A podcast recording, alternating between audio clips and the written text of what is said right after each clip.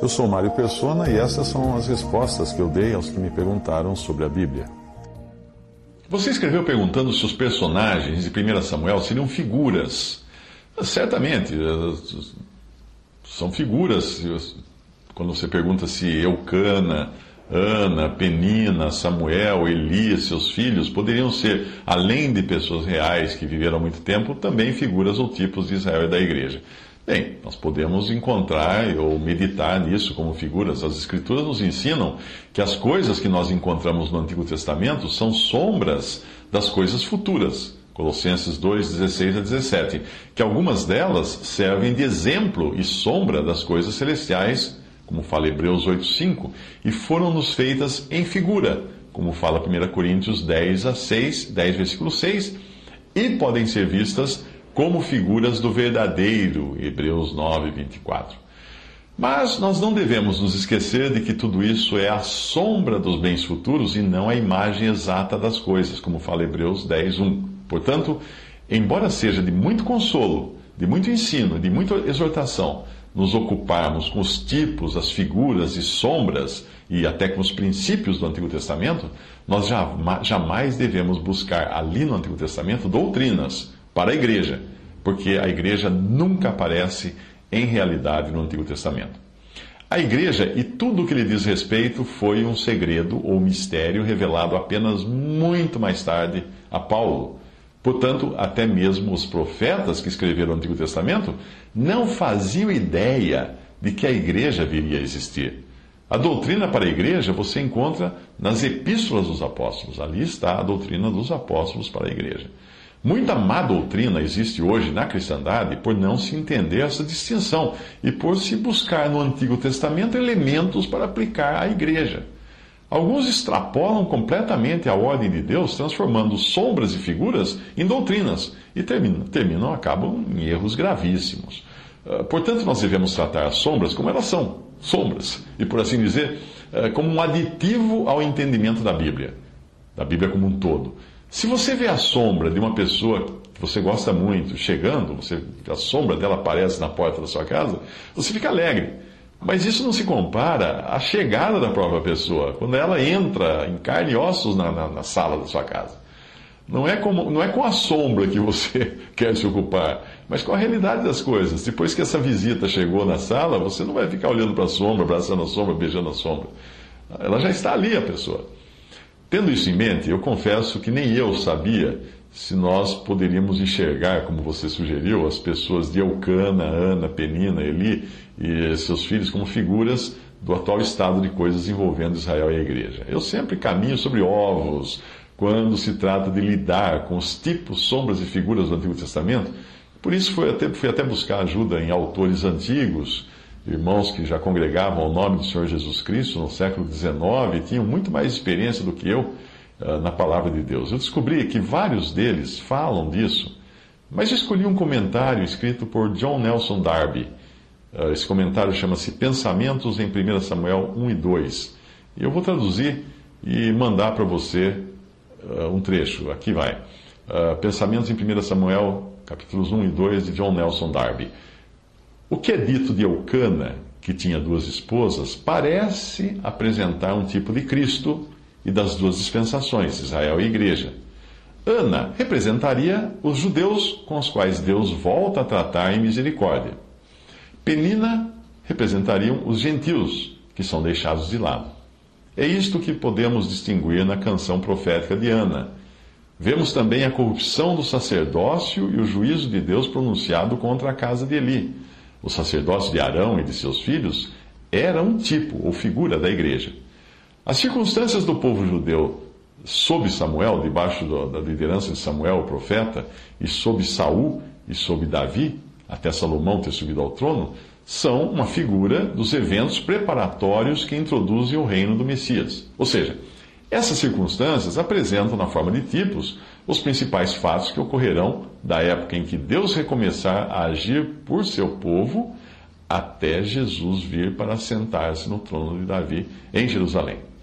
A palavra de Deus pronunciada a Eli é o testemunho que Deus levanta contra o seu sacerdócio antes de executar o seu juízo. A igreja, que tem o discernimento do que irá acontecer, deve também levar o testemunho de, de que Deus está prestes a julgar e rejeitar o corpo gentil cristianizado. O juízo de Deus está para ser cumprido naquelas, naqueles que compartilham da corrupção que foi introduzida na igreja. Judas capítulo 5. É sob o sacerdócio, sacerdócio de Eli e de seus filhos que o juízo começa a tomar lugar contra tal ordem de coisas. Como sacerdote, Eli já não tinha mais o discernimento que lhe era requerido. E em uma condição assim, o ouvido já não está atento o suficiente para a pessoa poder ser corrigida. Ela não escuta. Além disso, o que é notável é que o sinal que é proposto a Eli é o próprio juízo que Deus está prestes a aplicar. 1 Samuel 2,34. O juízo contra a casa de Eli, continua escrevendo aqui Darby, o juízo contra a casa de Eli tem sua execução completa apenas nos tempos de Salomão ser elevado ao trono. 1 Reis 2, 27 a 35. O sacerdócio estabelecido por Salomão é, de acordo com a palavra de Jeová, pronunciado a Eli pelo homem de Deus, um sacerdote fiel que andará sempre diante do meu ungido. 1 Samuel 2,35. A concretização dessa figura apresentada sob a realeza de Salomão irá ter lugar quando Cristo estiver assentado em seu trono em Jerusalém. É o sacerdócio que é mencionado na descrição da ordem do templo em Ezequiel 44, 15. Arão e seus filhos representavam o sacerdócio celestial, no caráter e posição que Jesus assumiu por sua ressurreição. A posição da igreja, que é de Cristo, o homem glorificado diante de Deus Pai. Essa é, isso é o sacerdócio de Arão e seus filhos representavam, como figura. Aquilo que, é indica, aquilo que é indicado como substituindo o que foi rejeitado é a expressão perante o seu ungido, de 1 Samuel 12, 3. Trata-se de um sacerdócio em diferente posição. O primeiro sacerdócio é celestial que é o que é prefigurado no tabernáculo, exemplo e sombras das coisas celestiais. Hebreus 9, 23 e 24. O outro sacerdócio é na terra, para o, tem, para o templo, em Jerusalém, na época quando o Messias estiver assentado no trono de Davi. Esse sacerdócio não acabará. E o mesmo vale para o povo judeu restaurado, pois Cristo terá assumido o governo em suas mãos. Aquilo que foi colocado nas mãos do, do homem sob sua responsabilidade fracassou em cada uma das dispensações. Porém, Deus, conforme a sua graça, manteve a sua eleição. A ele seja toda a glória. Uma instrução da mais alta importância para nós gentios surge no capítulo 2, 27 ao 28 de 1 Samuel. Antes de executar o juízo sobre aquilo que está corrompido, Deus sempre traz à memória a natureza da sua vocação em conformidade com sua graça no que diz respeito à bênção que foi colocada nas mãos dos homens que foram objetos de sua bondade. Deus diz a Eli: não, não me manifestei, na verdade, a casa de teu pai, estando eles ainda no Egito, na casa de.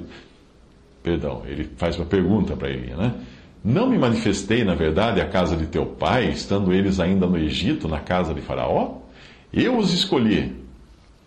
Até aí a passagem.